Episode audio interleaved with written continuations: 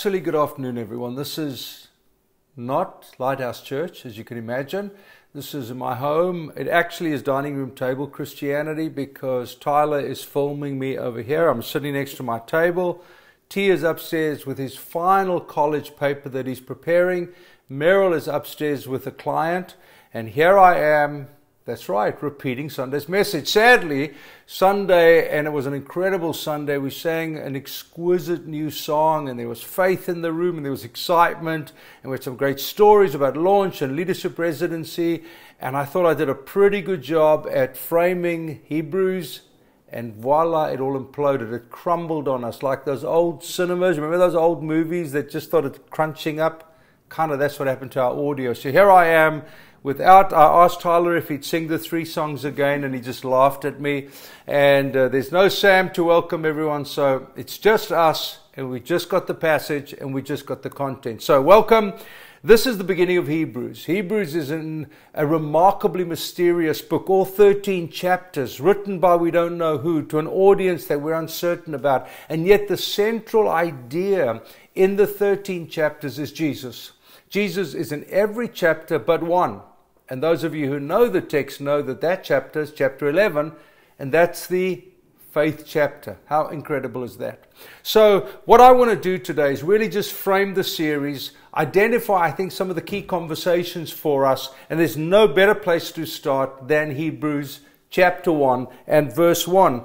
And uh, here the author says, In the past, God spoke to our ancestors through the prophets at many times in various ways. But in these last days, He has spoken to us by His Son. What an opening salvo. What, a, what an incredible verse to launch out with. The author is telling us we serve a speaking God. He's intimate, He's personal, and He communicates. Isn't that just the most glorious thing? This is not just the mood and feeling of spirituality. This is not the mysticism of, uh, of, of angels and other spirit beings. This is not worshipping statues and altars made of wood and steel and, and stone. This is God, the eternal God, who has chosen to be called by that word the Word. In the beginning was the Word, and the Word was with God, and the Word was God. And here the, in, the, the, the writer introduces us to a speaking God. Now, if you've been a Christian as long as I've been, 45 years, you know what? It's kind of easy to get a little skeptical, to get a little disgruntled because now I've heard that. You know, when the preacher opens up a text or a friend opens up a scripture over a coffee, um, it's so easy to have a soft inner voice of, nah, I've heard that. Oh, that's very, very dangerous. I mean, Merrill and I had three kids. We now have six grandkids. And you know, the excitement of every time they speak for the first time has never left us. When Nas, our oldest daughter, spoke for the first time, and we think it was Dada, we, we, we were excited. I mean, there was this kind of humorous competition of did he say dada? Did he say ma? Did she say mama? Or um, now with my grandkids, with uh, Scumby, who's now one and a half and jabbering away passionately, we don't sit there and say, ah, heard that, ah, seen that. Every time we hear those words begin to be formed and then put together, there is this incredible excitement in us. Wow, what are they going to say next? We were sitting here uh, feeding the little guy the other day, and out of this one and a half year old's mouth was, Oh my gosh. Where did that come from? We laughed, and he realized it was funny, and so he said it again and again because there is something exquisite when we open our hearts up to the words and the speech that can shape and form us. And what the writer does is introduces us to that great reminder listen. In days gone by, God spoke to us through the Torah and the prophets. These days, the author says, God speaks to us through Jesus, who is the Word. Who is the Word. And of course, now, since the Holy Spirit, we have the uh, Pentecost, we have the Holy Spirit adding to this great volume of teaching and truth. And please don't ever draw a soft line in the sand due to skepticism and hardness of heart and disappointment. Open your heart. Open my heart as God speaks to us from Hebrews that there are new things He wants to reveal to us, mysteries that He wants to open up to us in the most wonderful way. Have you ever had a conversation with someone and you feel like they're not listening to me at all? They're kind of looking and then they look over your shoulder. Is there someone else to speak to? Um, or uh, you're not really concentrating because they're ready to say their next thing. Um, or uh, they don't really agree with Don't you just hate that? And I think the invitation is to listen. Not argue, not debate. Listen.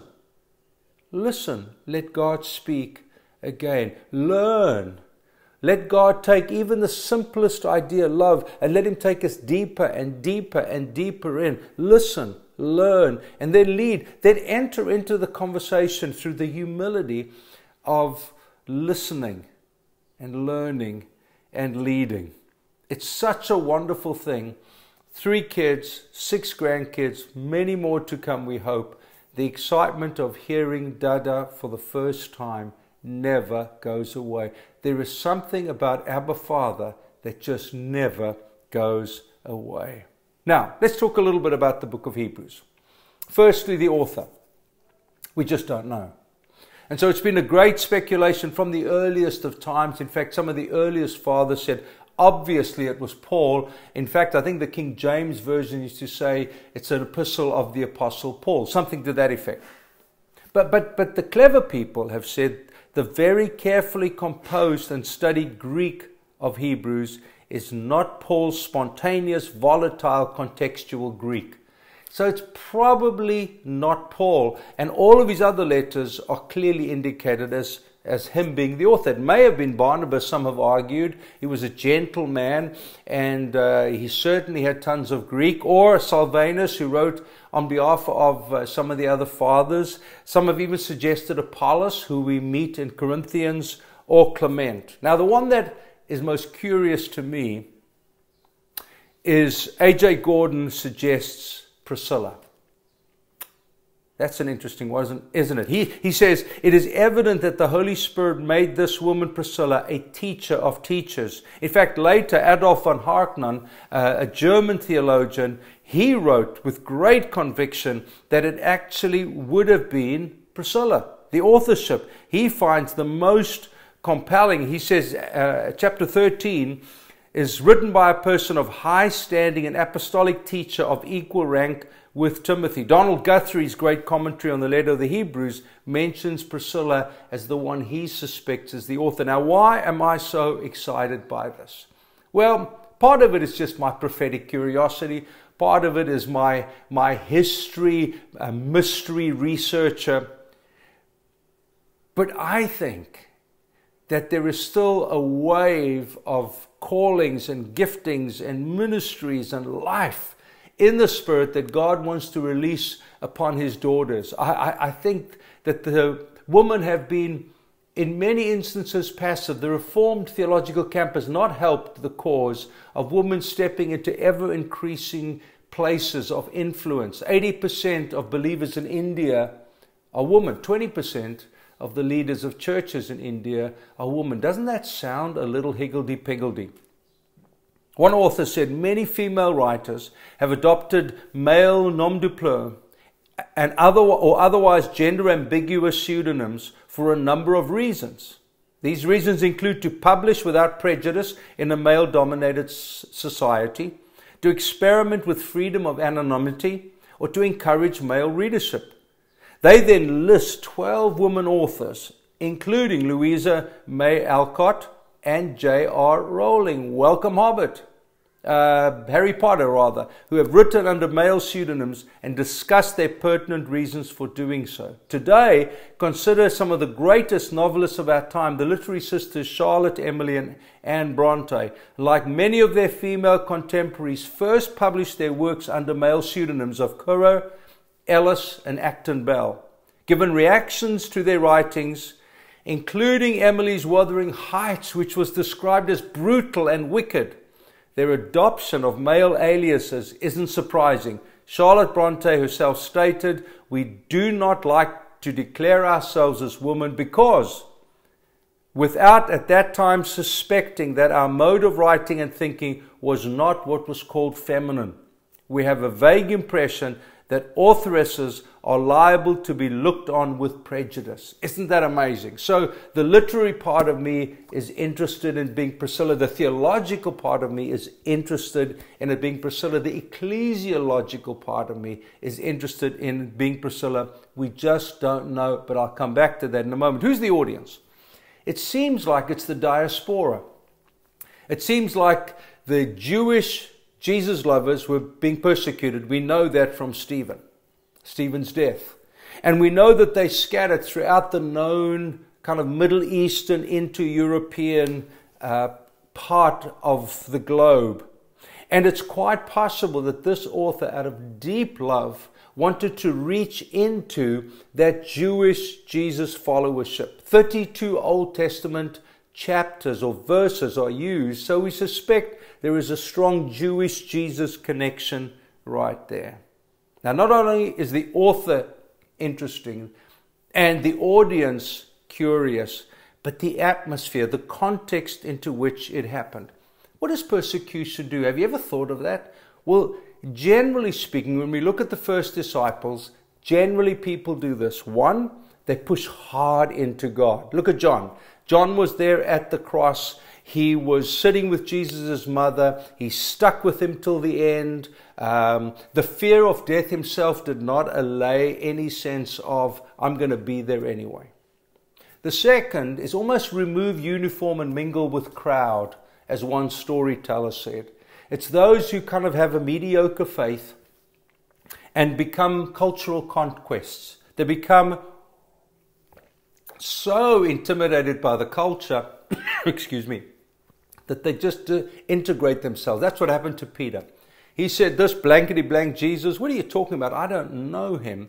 There is a mediocrity and a surrender to the cultural norm. And then, of course, there's the third group, like Judas, who walk away with vulnerabilities and doubts. And, and, and I find generally that those who walk away, you know, oh, I don't like formal church, I don't like this formal theology, they generally don't live a more righteous life with more love and generosity and kindness and mercy. There's loads of cynicism and skepticism and criticism. Now, COVID 19, dear friend, has been our persecution. Think about it for a moment. What did COVID do? It scattered the church. The church wasn't allowed to gather. It created individual isolation and separation you know, many of you, many of us had to uh, isolate ourselves from the pandemic and from other people. It certainly created much doubt and vulnerability, and many walking away from faith and community. Um, in, in, fact, probably a lot of sinning went on.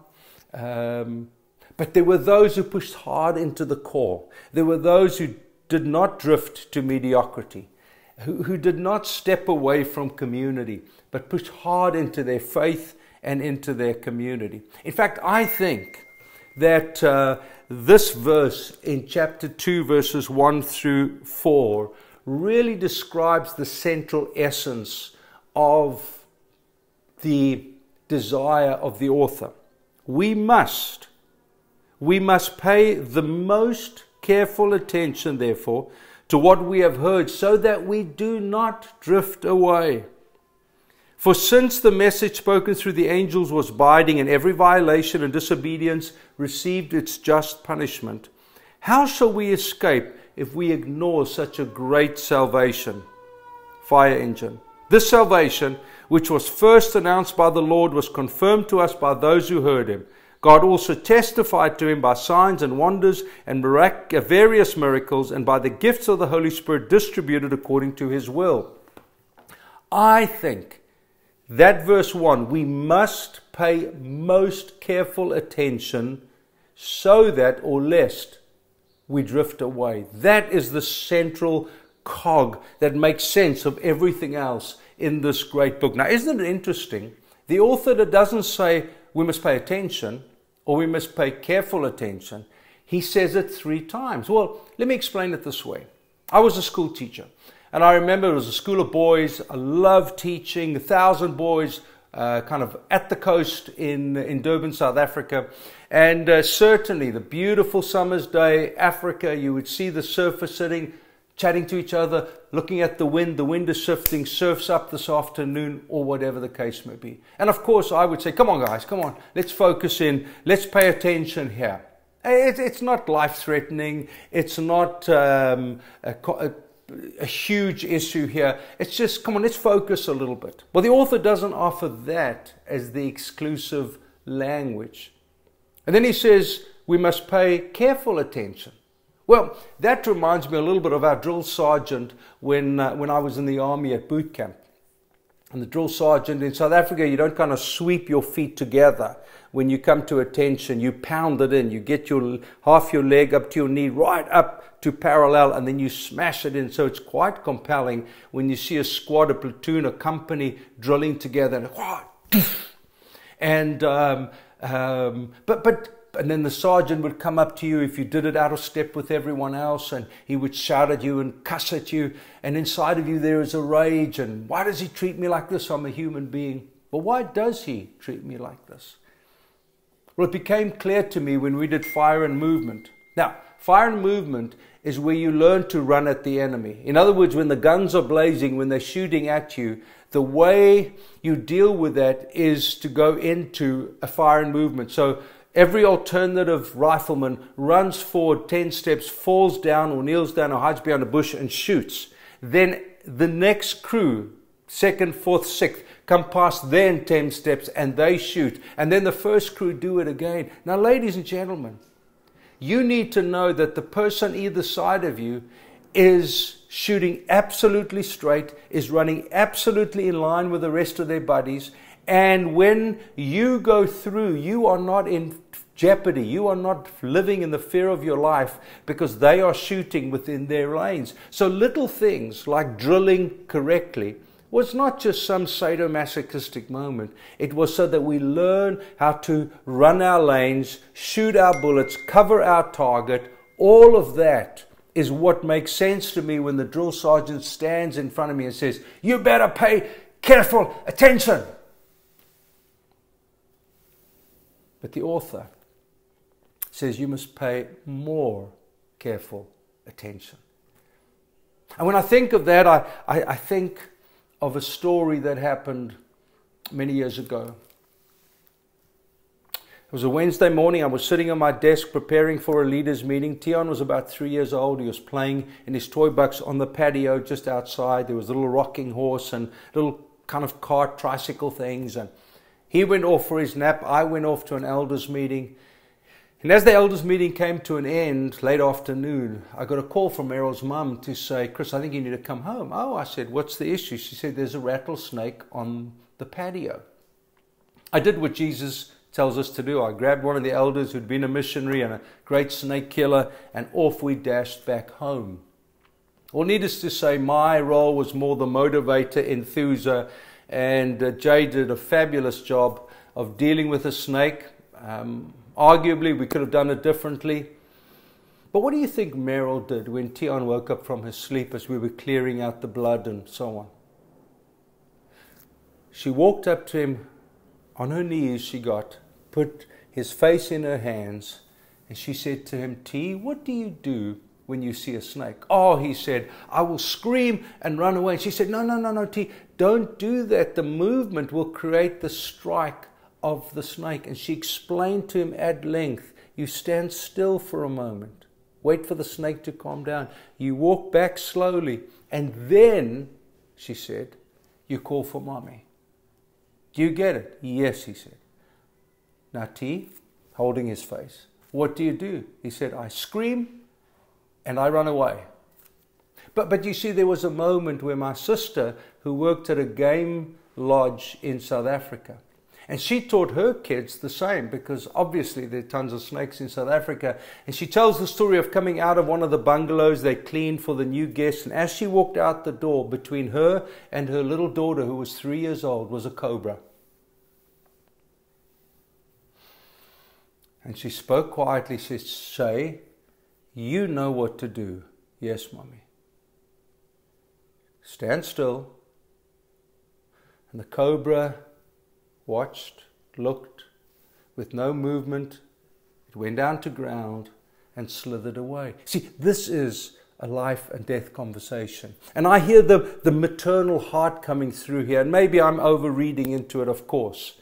But, but, but I think it compels me that maybe it was Priscilla who wrote this great, and, and I can see her cusping the face, so to speak, of these young believers who are under persecution, who've been scattered, and, and she's writing to them with careful affection. Please, she said, we must pay most careful attention, therefore, to what we have heard, to the full body that Jesus gave us, and all the teaching that the apostles gave us, so that, here comes the punchline, we do not drift away. Oh, my dear friends, at a time like this, when the church was already fragile and we were already wrestling with doubts and uncertainties and vulnerabilities and why the pandemic and young people we know who have died and all of those things happening, this is a time in which uh, we, we are vulnerable to falling away. And uh, I think that we need to pay most careful attention to that full body of truth, therefore, so that we do not drift away. Now, what is the outline of this chapter? Well, there really are, I think, three things that help us understand this letter. The first is that it's a letter of comparison. R.C. Sproul speaks about Hebrews as a letter where Jesus is seen as better than. That's what Jesus is seen as better than. It's a book of comparisons. Now, what were the church people facing? Well, angels.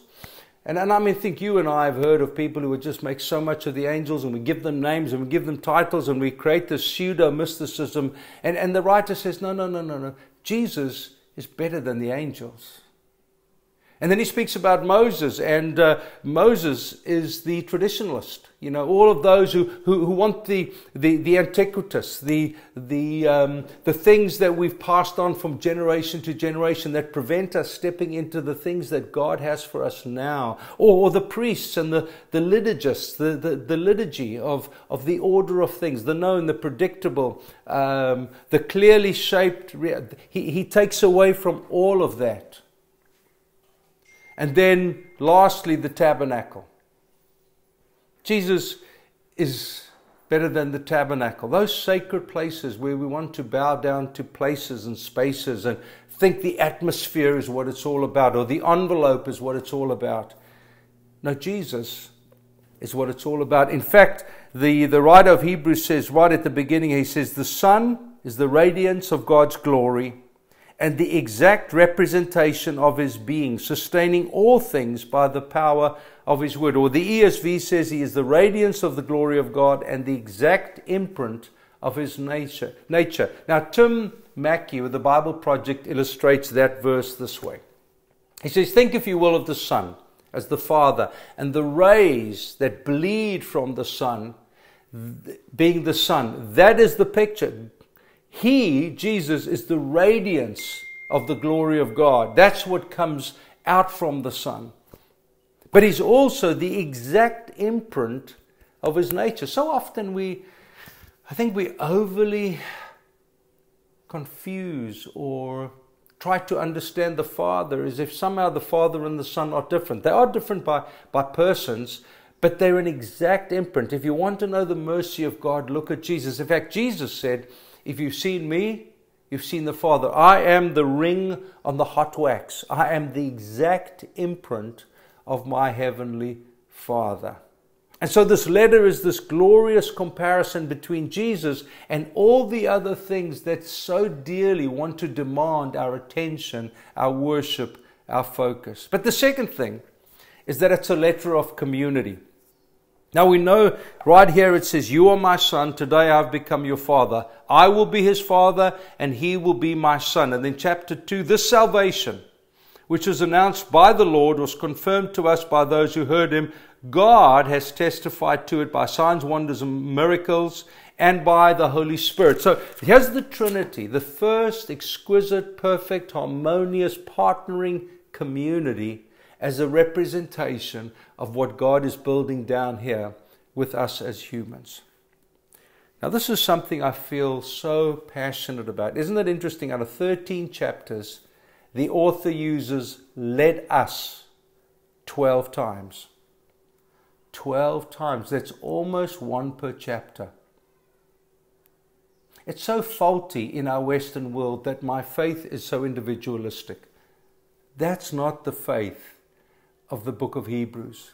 That's not the faith of the early church.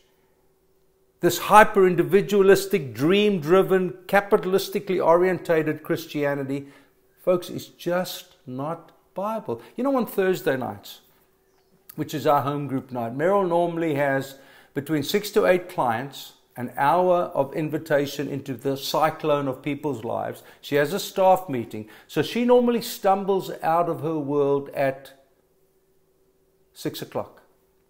At 6.30, we have home group. You know, there are times I would love to just say, oh, babe, you are exhausted, you are fried. Why don't you stay at home? We'll have some steaks, we'll have a glass of wine, we will just detox. Oh, no, no, she doesn't want that. It's let us, because there's this understanding that we do life and faith in community. Community is what explains it. Normally, when we get home at 10:30, 11, we're excited, we buzzed. Our weariness has been replaced by love. Our anxieties have been replaced by exaltation. Um, our kind of uh, uh, dreary souls have been lifted by laughter. And Chris Pierce and, and Brian Griffiths get going, and, and Chloe and the rest of the crew. And, and, and our, our souls are lifted because let us not forsake the gathering of the brethren, as is the case of some so that we do not drift away. Some of you have heard the story of my dear friend George, who was a, an elder with me at Southlands, big African American, and I say that because of where I come from, South Africa, and the racist things, and how God sent me this incredible man and the deep love we had for each other. And George was a big footballer, and every time we went on a trip, he would give Meryl and me a big hug and say, Don't worry about the kids, don't worry about the church, I got it. Well, you can imagine my surprise. He was 38 years old when I landed in South Africa to speak at a conference. And I got a message to call his wife no matter what the time. And I looked at my watch, it was 2 o'clock in the morning, LA time. So I said, Okay, I called her. She picked up the phone instantly and she said, Chris, George is dying. I said, no, no, no, no, hang on a second. Hang on a second. This is, this is just not happening. What do you mean George is dying? Well, he's got a, a rapidly growing leukemia. I mean, we left him healthy and well. This is two or three days later, and they're saying he's dying. I said, Priscilla, I, I contacted the friends in South Africa. I said, guys, um, you know, help me. Uh, they said, get back. So I got on a plane, long story, landed back walked into the hospital and met the doctor and met her. And the doctor said, Look, um, he's been kept alive by machines. Um, I said, Doc, can you give us an hour? Now, see, this is the first part of the story where community was so powerful. Just a moment, the elders called the church, and every person in the church was at the church building crying out to God. I walked in because I'd asked for an hour from the doctor. And there were people on their knees, people on their faces, people walking up and down, people crying out to God, people speaking in tongues. The community was rallying around someone who needed them. This was their per- persecution, death was their enemy. I got back, had a chat to the doctor, and um, the decision was made to pull the plug. That night, Meryl and I had to sit with Priscilla and her four kids. The youngest was a baby in arms. And uh, I'll never forget as they walked in uh, and they saw me, they just started shrieking because they knew I was supposed to be in South Africa and they knew something had happened as we had to tell them about their dad. Now, the second part of this community piece is I watched community rally. I watched every child cared for by a couple in the church, just spontaneously. Would take them to soccer practices and go and watch their games. In fact, for years, it may still be happening, but for years, one of the families in the church joined them for Christmas, brought gifts for the whole family. Ladies and gentlemen, that is Christian community. That is Christian community. But on the first Sunday after George's passing, Priscilla was in bed groaning, moaning. Understandably, the full grief of his passing was on her. And her second daughter, who was about eight at the time, I think, came through and said, Mom, when are we going to church? And Priscilla said, I can't, Camille. I can't. I'm done. I, I, I just don't have it to go to church. And um, uh, Camille said, But Mom, remember what Dad said.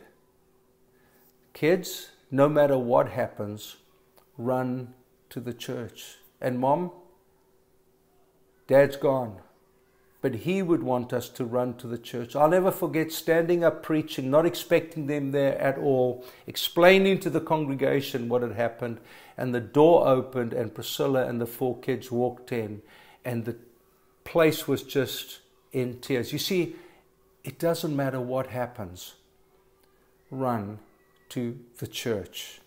That is what this author is communicating. It's a letter of community. It is one of our highest values.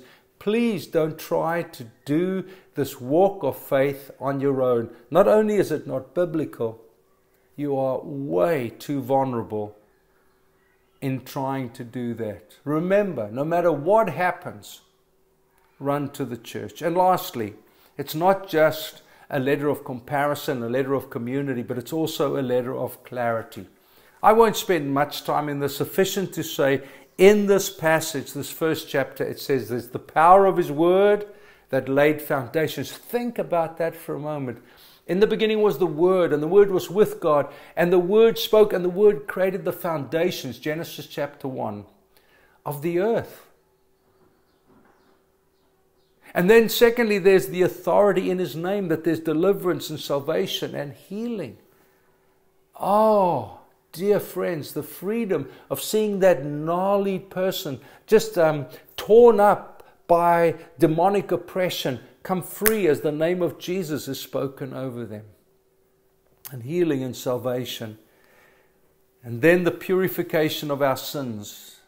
You know, there were two scriptures that had a dramatic impact upon me as a young believer. The first from, was from Isaiah. It says, Though your sins are as scarlet, they shall be as white as freshly fallen snow.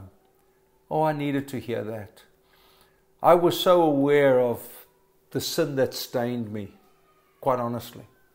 And, and I needed to know what the. Now, I, I, I had no understanding really of snow. I was in South Africa, we didn't have snow. And I remember the first time up at Lake Arrowhead, we woke up and uh, it had snowed. First real snow we were in, and, and the four of us, T wasn't born yet, and we stepped out of the hotel room and got dressed warm, and we crunched our way through this. And then I, then I knew. Then I knew my soul was crunchy snow, freshly fallen, crunchy snow because of the purification of my sins. And then I, Psalm uh, 103 God takes our sins and separates them from us as far as the east is from the west. It means, God, I am a sinner. It means that I have sinned and I do sin, but oh, I need you to take them from me as far as the east is from the west, so that the power of shame and guilt can be broken and the freedom of grace and mercy flood my soul. Yep, this is a book about the humility of listening, the eagerness of re engaging with Jesus and the readiness to let us, leaving behind our selfish ways and believing in the power of community and making it its true, our true, highest value. God bless you all. See you at home groups. Enjoy the series as many within the community and outside of will come and teach us. Listen, learn, and then lead. God bless you all. Father, thank you for this great community. Thank you for our story of faith. Thank you for what you're doing in our lives. We are eagerly anticipating your word being spoken, our lives transformed, and our decisions influenced so that we do not drift away. In Jesus' name.